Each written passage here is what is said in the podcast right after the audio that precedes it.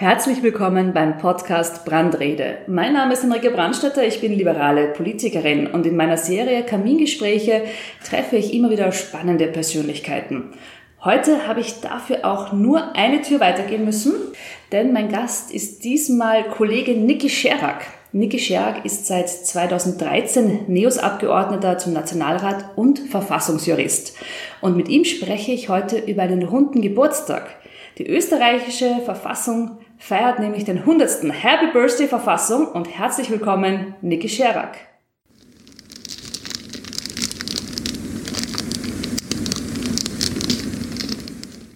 Gerade in Zeiten wie diesen zeigt sich die Eleganz, ja die Schönheit unserer österreichischen Bundesverfassung.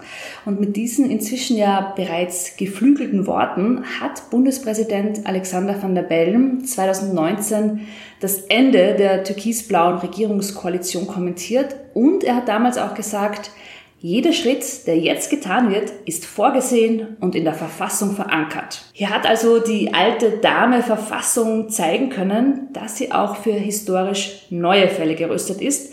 Dabei hat es ja in den vergangenen Jahren oder Jahrzehnten viel Kritik an unserer Verfassung gegeben. Sie sei zersplittert, zerrissen, dass sie vollgeramscht ist mit vielen zusätzlichen Bestimmungen und manche haben sogar von einer Ruine gesprochen und damit unsere Verfassung gemeint. Niki, du liebst unsere Bundesverfassung und wärst ja ein Mensch, dann wärst du schon auf die Knie gesunken und hättest dir einen Heiratsantrag gemacht. Was ist für dich als Verfassungsjurist, aber auch als liberaler Politiker das Besondere, das Schöne an unserer Verfassung? Also danke erstmal für die Einladung. Ich finde das sehr spannend, hier ähm, genau am Geburtstag vom BVG ähm, über die Verfassung zu sprechen. Und das Wichtige ist ja, was, was viele vergessen, ist, dass heute ja 100 Jahre des B-VG ist, sprich ähm, des Bundesverfassungsgesetzes und nicht der gesamten Verfassung, weil die gesamte Verfassung, und deswegen wird ja auch immer wieder von Ruine und Zersplitterung geredet, ganz viele Bestimmungen hat, die auch ganz woanders stehen. Das, das Schöne an unserer Bundesverfassung oder am BVG ist ja, dass ähm, wie, wie der Bundespräsident, glaube ich, das auch sehr schön einfach ausgeführt hat, dass für alle Eventualitäten Regelungen drinnen sind und dass das einfach gezeigt wurde, auch durch diese Krise, die wir hatten, dass es für alles Regeln gibt und man klar nach denen handeln kann. Und Alexander von der Bellen hat als Bundespräsident einfach diese Möglichkeiten, auch so wie sie drinnen stehen, entsprechend ausgeschöpft und hat das, finde ich, ganz ausgezeichnet gemacht, aber es hat auch insbesondere gezeigt, dass obwohl diese Bestimmungen ja alle auch sehr alt sind, jetzt eben 100 Jahre heute, dass man damals schon an alles gedacht hat und genau nach diesen Schritten handeln kann. Und ich fand das sehr, sehr schön und finde es immer wieder, auch wenn Diskussionen sind, ob man an den grundsätzlichen Regelungen was ändern muss, ist immer spannend, dass viele ja auch zum Beispiel bei Kompetenzen des Bundespräsidenten sagen, naja, also das hat er ja noch nie verwendet und deswegen braucht er es vielleicht auch gar nicht. Ähm, dass das ein vollkommen falsches Denken ist, weil ganz viele Möglichkeiten, die zum Beispiel der Bundespräsident hat, einfach ja deswegen nicht angewendet werden, weil, und das ist der Teil, den ich so schön finde in unserer Verfassung, weil das Macht, das Ausbalancieren der Macht von den unterschiedlichen Ebenen, sprich Bundespräsident, Bundesregierung, Parlament, Gerichte auch, Verfassungsgerichtsbarkeit insbesondere, ähm, so perfekt gemacht wurde, dass sie eben diese besondere Schönheit oder Eleganz hat. Und, und insgesamt vielleicht finde ich ja das Tolle an, an Verfassungen, dass sie ganz klar erklären, was die Grundregeln in einem Staat sind und wie ein Staatsgefüge funktioniert und wie das zusammengesetzt ist. Und einfach insbesondere in Österreich das BVG genau zeigt, wie grundsätzlich ein Staat funktioniert, was für Grundregeln da sind, mit denen wir zusammenleben und wie wir zusammenleben. Und wenn man sich an die hält, das Ganze positiv funktionieren kann. Die Verfassung eines Staates zeigt ja auch immer, wie du auch richtig gesagt hast, die Haltung. Und Kanada hat ja da was ganz Interessantes gemacht. Und zwar haben die beim Canada Act 1982 eine ganz große Änderung vollzogen. Es ging darum, dass man sich aus der Verfassung vom Vereinigten Königreich, also Großbritannien, verabschiedet, dass man sich da auch abnabelt. Und der damalige Premierminister und Vater des heutigen Premierministers, Pierre Trudeau, hat unter anderem einen Konvent einberufen, weil er gemeint hat, dass man ja erst einmal sich selbst definieren muss. Also die Menschen müssen eine Antwort geben auf die Frage, wer sind wir und was wollen wir sein? Wie wollen wir sein? Und die Antwort hat übrigens damals gelautet, wir sind nicht ein Melting Pot wie unser Nachbar, die USA, wir sind ein Mosaik. Und jedes Mosaiksteinchen ist Teil des multikulturellen Charakters und jedes Mosaiksteinchen zählt, jeder Mensch ist wertvoll und Teil dieser Gemeinschaft. Und Pierre Trudeau beschreibt ja auch in seiner legendären Rede zum Konvent, wie er hofft, dass diese neue Rechtsreife auch gefühlt wird und zwar mit einer politischen Reife, die halt aus einem Stück Papier ein Ideal für die Gesellschaft macht. Und das finde ich persönlich ein sehr schönes Bild. Und wir hatten ja in Österreich ebenfalls einen Konvent. Der war vom 30. Juni 2003 bis zum 31. Jänner 2005. Und dabei wurde ja auch über Vorschläge für eine ganz grundlegende Staats- und Verfassungsreform beraten. Das war ja zu der Zeit, als du dich auch für ein Newsstudium entschieden hast oder es begonnen hast. Wie hast du diesen Konvent erlebt? Ich glaube, dass man den Verfassungskonvent in Österreich, und ich war ja nicht dabei, habe gerade erst zum, zum Jus-Studieren angefangen, aber so gar nicht mit dem vergleichen kann, was, was Trudeau ausgeführt hat in dem Zusammenhang.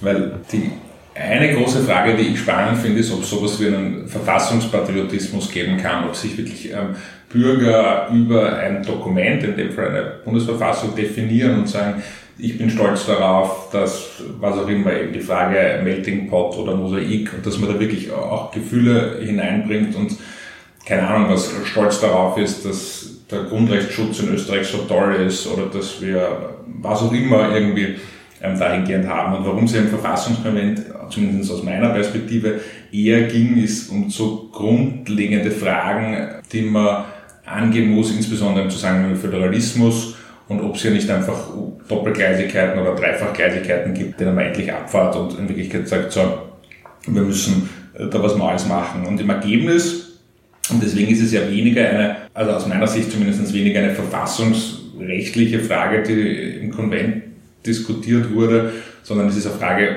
ob jemand in Österreich bereit ist, politisch Macht abzugeben. Und das Ergebnis des Ganzen ist ja, Nein, grundsätzlich nicht. Ne? Das Einzige, was wirklich Großes rausgerupft ist, ist die, die Reform der Verwaltungsgerichtsbarkeit, ähm, was gut und wichtig war, weil dann so viele unterschiedliche Behörden waren und es gibt es einfach ähm, weitaus weniger und wurde zusammengelegt und das macht auch Sinn. Aber im Ergebnis müsste man ja, um ernsthaft darüber zu diskutieren, wie Österreich sich weiterentwickeln kann, einfach den Föderalismus in der jetzigen Form in Frage stellen und sagen, will man weiterhin, dass es Bundesländer gibt, die zwar ganz, ganz wenige Kompetenzen haben in den Landtagen, aber weiterhin dafür die Möglichkeit haben, Geld rauszuschmeißen oder Geld auszugeben, das sie noch nicht einmal selbst einnehmen. Und solange, und das ist leider in Österreich so, niemand bereit ist, Macht abzugeben, wird man nicht ernsthaft darüber diskutieren können, ob das noch zeitgemäß ist, dass wir neun unterschiedliche Jugendschutzgesetze haben, dass es überhaupt, ob es überhaupt logisch ist, dass in Niederösterreich zumindest rein möglich andere Gesetze gelten als in Wien in Bezug auf Jugendschutz. Kein vernünftiger Mensch würde sagen, ja, die Vorarlberger sollen länger ausgehen als die Wiener Kinder. Total schwachsinnig. Ja. Aber natürlich ist es weiter so, dass die einfach keine Macht abgeben wollen. Und jetzt, unabhängig vom Konvent, hat der ehemalige Verfassungsminister Moser ja in der letzten Legislaturperiode versucht, wieder ein paar Dinge zu ändern. Insbesondere einer der absurdesten Bestimmungen der österreichischen Bundesverfassung, ähm, der, die Frage, dass es Bundesgrundsatzgesetzgebung gibt und die Länder dann eigene Gesetze ausführen. Und die müssen sich an dem Bundesgrundsatzgesetz orientieren. Sprich, es gibt das gleiche Gesetz nicht neunmal in neun unterschiedlichen Bundesländern, sondern es gibt es zehnmal. Es gibt ein Bundesgesetz und dann neunmal in den Ländern wird das de facto nachvollzogen. Und die können ein bisschen was ändern. Und jeder vernünftige Mensch wird sagen, wieso? Also es braucht es einfach nicht. Und er hat das versucht anzugehen und hat es dann geschafft, drei Kompetenzen unterschiedlichen, ähm, also entweder den Ländern zuzuordnen oder entsprechend dem Bund. Das waren aber die irrelevanten und der große Wurf hat wieder nicht funktioniert, weil keiner bereit ist zu sagen, hey, ich gebe Macht ab und mache das, was vernünftig ist, sondern alle sind, ich bleib da, ich mache das weiter und deswegen kann man immer wieder nach einem Verfassungskonvent rufen, aber man müsste zuerst einmal das politische Einverständnis haben, dass man sagt, hey, es geht uns nicht darum, dass ich meine Macht einzementiere und weiter Macht ausüben kann, sondern zu sagen, was ist vernünftig und was nicht. Nach dem Zweiten Weltkrieg wurde ja in der europäischen Staatsrechtslehre die Aufteilung der Staatsfunktionen sehr betont. Also die verschiedenen Organe sollten sich gegenseitig kontrollieren und dazu braucht es eine Gewaltenteilung oder, wie es bei uns in Österreich heißt, Gewaltentrennung. Und die Gewaltentrennung soll einen Beitrag zur Rechtsstaatlichkeit leisten. Man spricht ganz klassisch von drei Gewalten, nämlich der Legislative, also der Gesetzgebung, das sind der Nationalrat und der Bundesrat, auf Bundesländerebene ist das der Landtag. Dann gibt es die Exekutive, also die ausführende Gewalt. Das sind der Bundeskanzler und die Bundesregierung. Und die dritte Gewalt, das ist die Judikative, also die Rechtsprechung. Das sind die Bundesgerichte. Diese Aufteilung dient natürlich der Machtbegrenzung und sichert unsere Freiheit und Gleichheit. Jetzt müssen wir aber nicht in die Ferne schweifen um zu sehen, wie schnell dieses ordnende System auch wieder ausgeschaltet werden kann. Viktor Orban hat es in Ungarn in der Corona-Krise vorgemacht. Er hat das Parlament endgültig ausgeschaltet. Uns als Nachbarn, aber vor allem der Europäischen Union, sind hier komplett die Hände gebunden. Und dann nutzt der Ministerpräsident die Pandemie, um einen permanenten Ausnahmezustand aufzubauen, um eine Semidiktatur zu errichten. Das ist moralisch inakzeptabel, politisch hochbrisant und trotzdem bekommt Ungarn Unionsgelder von demokratischen Staaten. Niki, was muss sich ändern, damit einzelne Staaten Notlagen nicht ausnutzen können, um ratzfatz die Demokratie de facto auszuhebeln? Ich glaube, in erster Linie ist es ja nicht nur so, dass wir Probleme in Ungarn haben, sondern ein, ein ganz grundlegendes Problem der, auf politischer Ebene, wie Gewaltenteilung wahrgenommen wird, wie Verfassungen wahrgenommen werden, wie Grundrechte wahrgenommen werden. Und wenn wir auch die Diskussion in Österreich äh, miterleben, wo ein Bundeskanzler von juristischen Spitzfindigkeiten redet, wenn es um die Bundesverfassung geht oder sagt, ihm ist das ja egal, wenn der Verfassungsgerichtshof das dann vielleicht aufhebt, dann ist es ja nicht mehr in Geltung, dann zeigt das ja, dass der Grundrespekt vor dieser Einteilung, vor der Gewaltentrennung, vor der Verfassung, davor, dass es unabhängige Gerichte gibt, die entscheiden, dass dieser Grundrespekt ganz einfach fehlt. In Österreich erleben wir es auch, dass der Grundrespekt vom Parlament fehlt. Die Bundesregierung empfindet das irgendwie als verlängerten Werkbank der Regierung und findet das irgendwie auch komisch, dass man da überhaupt noch diskutiert und ähm, das ist ja überhaupt nicht in der Grundidee des Parlaments, dass er eigentlich davon ausgeht, dass man ernsthaft über Dinge debattiert und versucht, Kompromisse zu finden. Macht sich, ja, ich finde es sehr schön, wenn, wenn deutsche Kollegen von mir, also explizit FDP-Politiker, mir immer wieder erzählen, sie versuchen jetzt einmal eine Debatte anzustoßen im Bundestag. Und ich habe das lange nicht verstanden, äh, bis ich kapiert habe, dass sie damit ernsthaft meinen, dass sie einfach ein Problem ansprechen und im Deutschen Bundestag das dann diskutiert wird, über Parteigrenzen hinweg, über Jahre hinweg. Wir haben eine ganz äh, spannende Diskussion zur Fortpflanzungsmedizin gehabt, zur Sterbehilfe-Diskussionen. Bei uns gibt es das in dem Ausmaß nicht. Bei uns wird keine Debatte angestoßen, dass man mal ergebnisoffen sagt, du, wir haben ein Problem, reden wir drüber, vielleicht finden wir gemeinsam eine Lösung. Und das ist, das ist das Grundproblem, glaube ich, dass dieser Respekt hier fehlt. Und das ist in, in ganz absurden Ausmaßen dann halt in Ungarn. Ähm, wo ein Ministerpräsident ist, der sich überhaupt nicht schert, der, der andauernd die Verfassung ändert, so wie es ihm halt gerade passt. Und die Europäische Union und, und wir als Nachbarn, aber eigentlich wir als Europäische Union insgesamt sind nicht fähig, dass wir Ungarn, aber auch Polen, der so unter Druck setzen, wie es sein sollte. Und der Rechtsstaatsmechanismus, den es gibt, ja, das Vertragsverletzungsverfahren in der Europäischen Union, ist einfach nicht also wird ja eh wieder darüber diskutiert, wenn man es verändert. Wir haben es jetzt wieder nicht geschafft, ähm, das, das umfassend zu ändern. Und solange wir das nicht schaffen, dass es ganz scharfe Sanktionen gibt, wenn jemand die Unabhängigkeit der Justiz bedroht, Journalistinnen und Journalisten bedroht, das Parlament versucht auszuhebeln, solange wir nicht schaffen, dass es ganz klare Sanktionen gibt, nämlich finanzieller Natur, weil darauf hören sie dann alle. Also wenn Viktor Orban sich keine Lilliput-Bahn mehr in seinem Sommerort oder in seinem Heimatort bauen kann, dann, dann kriegt es vielleicht mit. Aber solange diese Sanktionsmöglichkeiten fehlen und nicht ausreichend da sind, werden die uns halt leider weiter auf der Nase herumtanzen. Du hast ja jetzt auch immer wieder das kleine Österreich angesprochen und auch hier blühen ja die Fantasien einiger Politikerinnen und Politiker, die Verfassung scheibchenweise abzuschneiden oder manchmal gleich ganz auszuhebeln. Wir sind hier als Hüter der Verfassung in einer extrem wichtigen Rolle als NEOS. Ich glaube, dass das eine unserer Hauptaufgaben ist und also ich, ich mache es ja einfach aufgrund meiner intrinsischen Motivation, weil, wie du richtig gesagt hast, ich Verfassungsrecht und Grund- und Freiheitsrechte so, so innig liebe und glaube, dass es wichtig ist, dass man sie verteidigt. Und wir haben jetzt gerade im Zusammenhang mit der Covid-Situation einfach Dinge erlebt, von denen man nicht geglaubt hätte, dass sie möglich sind. Man muss sich zurückerinnern, als wir zum ersten Mal zusammengekommen sind aufgrund der Corona-Situation an diesem berühmten Wochenende, haben wir dem Gesundheitsminister die Kompetenz gegeben, dass er bestimmte öffentliche Orte mit einem Betretungsverbot belegen kann, wenn es notwendig ist, um gegen die Pandemie äh, anzukämpfen. Und er hat ein paar Tage später, glaube ich, was, eine Verordnung rausgegeben, in dem er das Betreten von allen öffentlichen Orten verboten hat. Und allein das, dieser Widerspruch, obwohl wir hundertmal darauf aufmerksam gemacht haben, dem Gesundheitsminister offensichtlich egal war, und das, das brauche ich kein Verfassungsjurist sein, dass es einen Unterschied gibt zwischen bestimmte und alle, ähm, das sieht man eigentlich sofort. Und darüber hinaus gab es ja ein paar Ausnahmen, ähm, und man muss sich nur erinnern, wie die Bundesregierung uns andauernd erklärt hat, was wir alles dürfen. wir dürfen nur aus, glaube ich, drei Gründen, dann waren es vier, irgendwann waren es fünf Gründe außer Haus gehen, nämlich nur zum Einkaufen, ähm, Menschen in Not helfen, kurze sportliche Betätigung ist gesagt.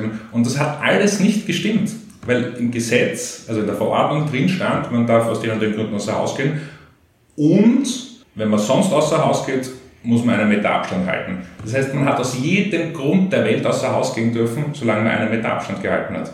Und im Übrigen ist das Ganze eher als Verfassungs also als gesetzeswidrig aufgehoben worden, diese Verordnung vom Verfassungsgerichtshof, weil eben der Unterschied zwischen bestimmten und allen öffentlichen Orten.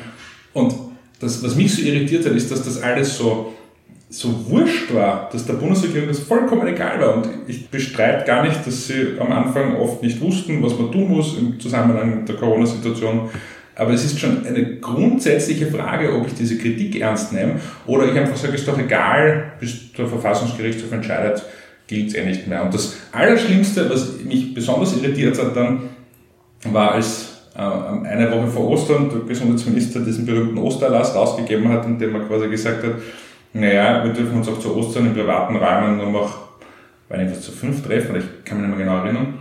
Und erstens waren alle verwirrt, weil alle dachten, man darf sich eh nicht treffen in privaten Räumen, was so nicht stimmt, weil es gibt das ähm, Hausrecht in Österreich, das steht im Staatsgrundgesetz ähm, und es gilt seit 1867 und da ist klar geregelt, dass der Staat nicht einfach so in deine Wohnung hineingehen darf. Er darf nur aufgrund einer vorgefallenen Straftat ähm, und dann kann er unter Umständen eine Hausdurchsuchung, dann braucht es einen richterlichen Beschluss und so weiter und so fort.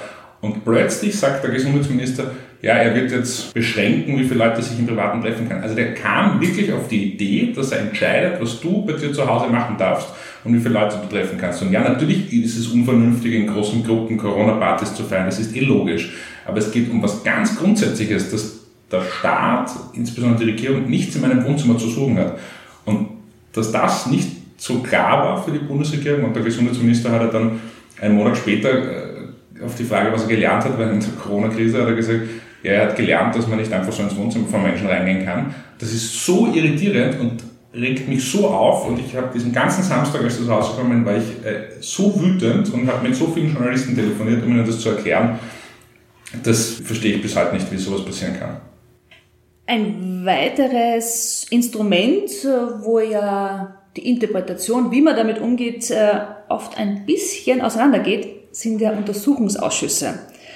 Seit 1. Jänner 2015 ist das Einsetzen eines Untersuchungsausschusses ja auch ein parlamentarisches Minderheitsrecht. Also wir als Nationalrat können das fordern. Und um einen U-Ausschuss einzusetzen, gibt es zwei Möglichkeiten. Entweder stellen fünf Abgeordnete einen Antrag, dem dann eine Mehrheit zustimmt, oder ein Viertel der Abgeordneten, das sind dann 46 von 183 Abgeordneten, verlangt die Einsetzung eines U-Ausschusses. Wenn ein solches Verlangen eingebracht wird, braucht es auch keinen Beschluss des Nationalrats mehr.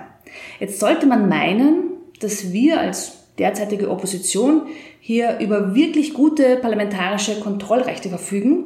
Und dann kam Ibiza und mit Ibiza kam ein Untersuchungsausschuss, und der ist ja über weite Strecken eine schwierige Angelegenheit.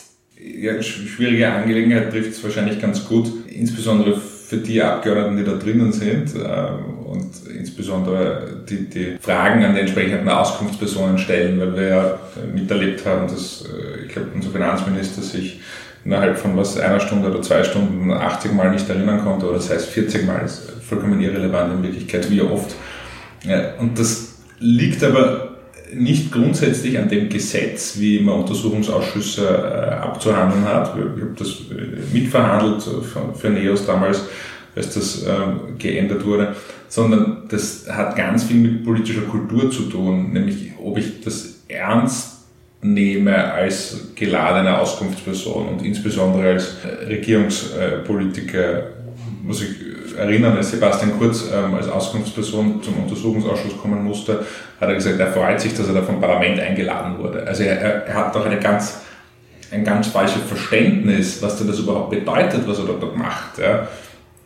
Und wenn man so ein Verständnis auch vom Parlament hat, und das ist ja genau diese Geringschätzung, die ich der ÖVP ja immer vorwerfe, dass sie das Parlament nicht ernst nimmt und das ist irgendwie so eine Showbühne für sie. Und es ist eben nicht das, was, was ein Untersuchungsausschuss eigentlich sein sollte, nämlich dass allen klar ist, dass der Untersuchungsausschuss Missstände versucht aufzudecken und ernsthaft zu hinterfragen, wie etwas so sein kann und dass jeder, der dort als Auskunftsperson auch aussagen muss, das auch selbst ernst nimmt. Und jetzt braucht man nur in andere Länder der Welt schauen. Untersuchungsausschüsse im Deutschen Bundestag werden mit viel mehr Respekt vor dem Instrument an sich abgeführt und ähm, laufen dort ganz anders. Oder in, in, den USA, auch das ist ganz anders. Jetzt vielleicht mit Ausnahme von Donald Trump, der das auch nicht sehr ernst nimmt und das eher lächerlich macht. Aber ich glaube, wenn man diesen grundlegenden Respekt vor dem Parlament nicht in dem Ausmaß hat und sich bewusst ist, was denn das bedeutet, dass man hier vor einem Untersuchungsausschuss aussagen muss. Wenn man das nicht hat, dann führt es leider dazu, dass es halt ein bisschen manchmal zu einer Phase vorkommt und die Leute sich halt so lange entschlagen, weil sie so tun, als ob sie keine Ahnung hätten, bis hin, dass sie nicht wissen, ob sie Laptops besitzen oder nicht.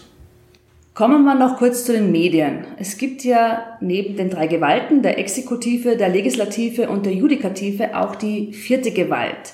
Und die vierte Gewalt ist ja kein offizieller, sondern ein informeller Ausdruck für die öffentlichen Medien, für Presse und Rundfunk. Man will damit sagen, dass in einem System der Gewaltenteilung eine vierte virtuelle Säule da ist.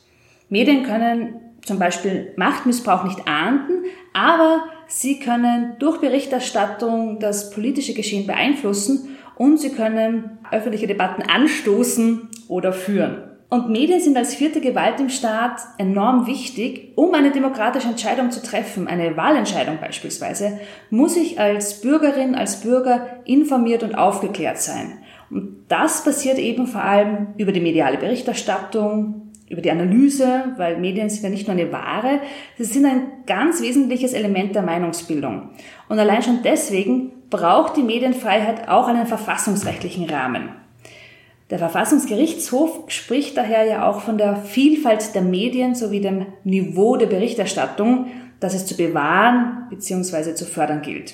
Die Rolle der Medien ist dabei ja auch die des Wachhundes. Und diese Wachhunde sollen den Mächtigen auf die Finger schauen, egal ob es um Korruption oder um Missmanagement geht. Und mit dieser Aufgabe geht natürlich auch die Pflicht des Staates einher, wesentliche Informationen bereitzustellen dieser Auskunft darf ich mich auch nicht verweigern. Das darf ich nur machen, wenn es notwendig oder verhältnismäßig erscheint. Hier kann der Staat, also die Ministerien und die Ämter, auch nicht sagen, dass sie eine Auskunft nicht erteilen, weil das wahnsinnig viel Arbeit ist und sie keine Lust drauf haben. Mehraufwand zählt nicht. Aber obwohl der Staat dazu verpflichtet ist, Auskünfte zu erteilen, gibt es bei uns gravierende Defizite. Da werden Anfragen von NGOs ignoriert, Auskunftsbegehren von Journalisten werden maximal halbherzig beantwortet. Und in der Corona-Krise hat es ja ganz neue Schmankerl gegeben. Niki, du kennst sie alle. Ich glaube, das Grundproblem, das wir in Österreich haben, ist, dass wir immer noch ein Land sind, in dem die Amtsverschwiegenheit ähm, in der Verfassung steht. Sprich, grundsätzlich, obwohl, wie du richtig sagst, man ja eigentlich Auskunft geben sollte, ähm, es grundsätzlich so ist, dass sich die österreichischen Behörden immer darauf beziehen können und sagen, naja, also die Amtsverschwiegenheit geht vor und ähm, dementsprechend sage ich lieber nichts. Besonders skurrile Situation war mal, dass dann jemand, der bei einer Gemeinderatswahl in Niederösterreich angetreten ist wollte von der Wahlbehörde nachher wissen, wie viele Vorzugsstimmen er bekommen hat. Und das können sie nicht sagen, weil das unterliegt der Amtsverschwiegenheit und dem Datenschutz, was ja äh, einigermaßen absurd ist. Aber das ist ein Problem, es wird doch immer wieder verhandelt, ob wir endlich ein modernes Informationsfreiheitsgesetz bekommen, wo man wirklich ein subjektives Recht auch als Bürger hat, bei Behörden Dinge nachzufragen und die dann auch wirklich Auskunft geben müssen und sich nicht in der Regel darauf berufen können, dass das der Amtsverschwiegenheit unterliegt, sondern dass die Regel ist, dass eine Behörde Auskunft geben muss. Aber das ist wahrscheinlich in Österreich deswegen so schwierig, weil es ja sogar gegenüber dem Parlament für viele Regierungsmitglieder schwierig ist, entsprechende Auskünfte zu erteilen. Und wir haben ja äh, mit dem sogenannten Interpellationsrecht wirklich das Recht nachzufragen und sie müssen uns auch Auskünfte geben, äh, wobei da gibt es eine, eine, lustige Geschichte, fällt mir gerade ein dazu, ähm, die mir der ehemalige Bundespräsident Fischer mal erzählt hat. Ähm, angeblich hat ein ehemaliger Minister, weil ein Abgeordneter sich beim beschwert hat, dass er ihm keine entsprechende Antwort gegeben hat auf eine parlamentarische Anfrage. Also wir haben ja als Abgeordneter das Recht, eine parlamentarische Anfrage zu stellen. Und der Minister hat nicht sonderlich darauf geantwortet. Und nachdem sich der Abgeordnete aufgeregt hat, hat der Minister offensichtlich darauf gesagt, naja, es steht ja nur drinnen, dass ihr das Recht habt, eine Anfrage zu stellen. Es steht nirgendwo, dass ich auch antworten muss. Ist natürlich nicht so. Natürlich müssen sie antworten, aber fand ich ganz lustiges Geschichte. Aber ja, das äh, zeigt bizarre Blüten. Wir haben Anfragen an den Gesundheitsminister gestellt, auf welcher Grundlage er gewisse Entscheidungen trifft, haben seitenweise äh, versucht nachzufragen, was der Hintergrund ist, wieso er Entscheidungen trifft. Und ich glaube, von einer achtseitigen Beantwortung waren ungefähr sieben Seiten, waren nur unsere Fragen und dann hat er irgendwie in einer halben Seite versucht zu erklären, dass er ja eigentlich nicht wirklich weiß, wie so eine Wissenschaft oder was die wissenschaftliche Grundlage für seine Entscheidungen sind. Und das ist schon sehr, sehr absurd. Und um es noch plastischer darzustellen, es gab einmal eine Anfrage von einer ehemaligen Abgeordneten, die jetzt nicht mehr im Nationalrat sitzt, an den Vizekanzler Strache. Und da hat sie ihn gefragt, also hat sie Strache war, ich glaube allein oder vielleicht auch zu zweit, das war egal, hat eine Schule besucht und dort wurden angeblich ähm, irgendwelche Autogrammkarten von ihm, eventuell vielleicht sogar mit FPÖ-Logo und so weiter verteilt. Und sie hat ihn dann gefragt, ob das stimmt und wer dafür zuständig war in seinem Kabinett und wer das veranstaltet hat und, ähm, und wer diese Sachen mitgenommen hat. Und hat sich Strache gesagt, er ist da nicht zuständig, weil für Schulen ist der Bildungsminister Fassmann zuständig. Und es gab dann sogar eine Debatte dazu im Parlament und ich habe mehrmals gesagt, aber Herr Vizekanzler, Sie müssen doch verstehen, dass wenn Sie in eine Schule gehen, natürlich Ihr Kabinett das Ganze vorbereitet und Ihre Mitarbeiter und natürlich liegt das in Ihrem Zuständigkeitsbereich und nur weil der Fassmann für Bildung zuständig ist, heißt das nicht, dass er wissen kann, ob Sie Flyer mitgenommen haben von sich oder irgendwelche Kugelschreiber. Aber so ähm, werden wir als Abgeordneter äh, oder als Abgeordneter leider sehr oft, sagen wir mal, ein bisschen verarscht von der Bundesregierung diese skurrile Antwort äh, vom Strache gibt mir schon das Stichwort für das Finale. Ich liebe ja unnützes Wissen und Fun Facts und deshalb möchte ich ganz zum Schluss noch mit den Hörerinnen und Hörern Verfassungs-Fun Facts teilen. Ich fange mal an mit einer Geschichte, die ich total schön finde. Äh, es war im Juni 1985 und da ist eine Gruppe Uganda nach Österreich in den Bezirk Mistelbach gereist. Uganda, das liegt im Herzen von Afrika und ich kann euch versichern, die Uganda haben wahrscheinlich genauso nachschauen müssen, wo eigentlich Österreich liegt. Weil eigentlich wollten sie nach England, haben aber kein Visum bekommen. Und eine mittlerweile verstorbene Ö1-Redakteurin, die kannte diese Gruppe hat die irgendwie kennengelernt und hat dann zu ihnen gesagt, na ja, Sie können ja nach Österreich kommen. Gesagt, getan, man reiste zu zehnt an und hat Ferienzimmer im Gasthof zum Grünen Jäger in Unterolberndorf in Niederösterreich bezogen. Jetzt fragt man sich vielleicht, wer waren diese Menschen und was wollte die Gruppe 1985 in einem kleinen Dorf? Es hat sich dabei um die Führung des National Resistant Movement gehandelt, eine Gruppe Oppositioneller aus Uganda, die gemeinsam den Sturz des damals amtierenden Präsidenten Milton Obote geplant haben. Und bei diesem konspirativen Treffen haben sie auch ein Zehn-Punkte-Programm beschlossen. Und auf diesem Zehn-Punkte-Programm beruht die heutige ugandische Verfassung. Und einer der Teilnehmer in Unterolberndorf war Museveni, der seit 1986 auch Präsident von Uganda ist. dort vom Paulus zum Saulus wurde, heute selbst ein Despot ist. Aber etwas ist geblieben. Die ugandische Verfassung wird von den Menschen dort noch immer unter Olberndorfer Manifesto genannt.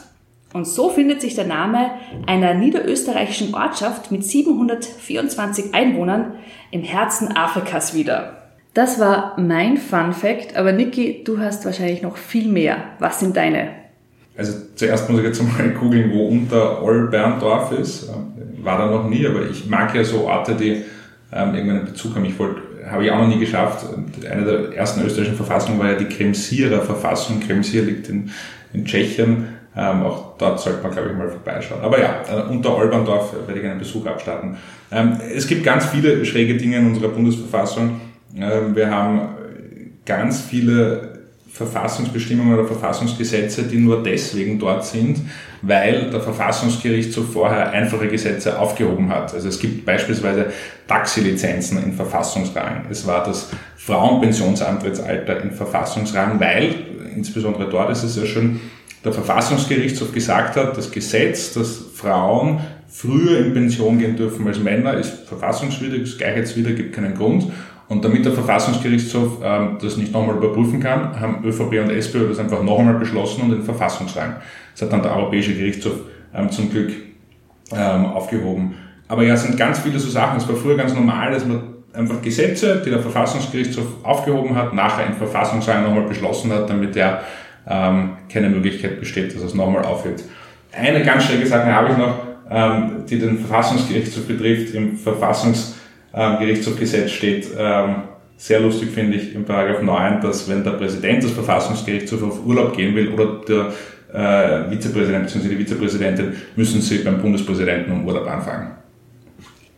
Das ist ein ähm, super Fun Fact, ja, dass man den Urlaubsschein oder Urlaubsbezugsschein beim Bundespräsidenten abgeben muss. Niki, ich danke dir für die Zeit, für die Expertise und wenn ihr Fragen habt, zum Thema Verfassung, dann schreibt uns einfach.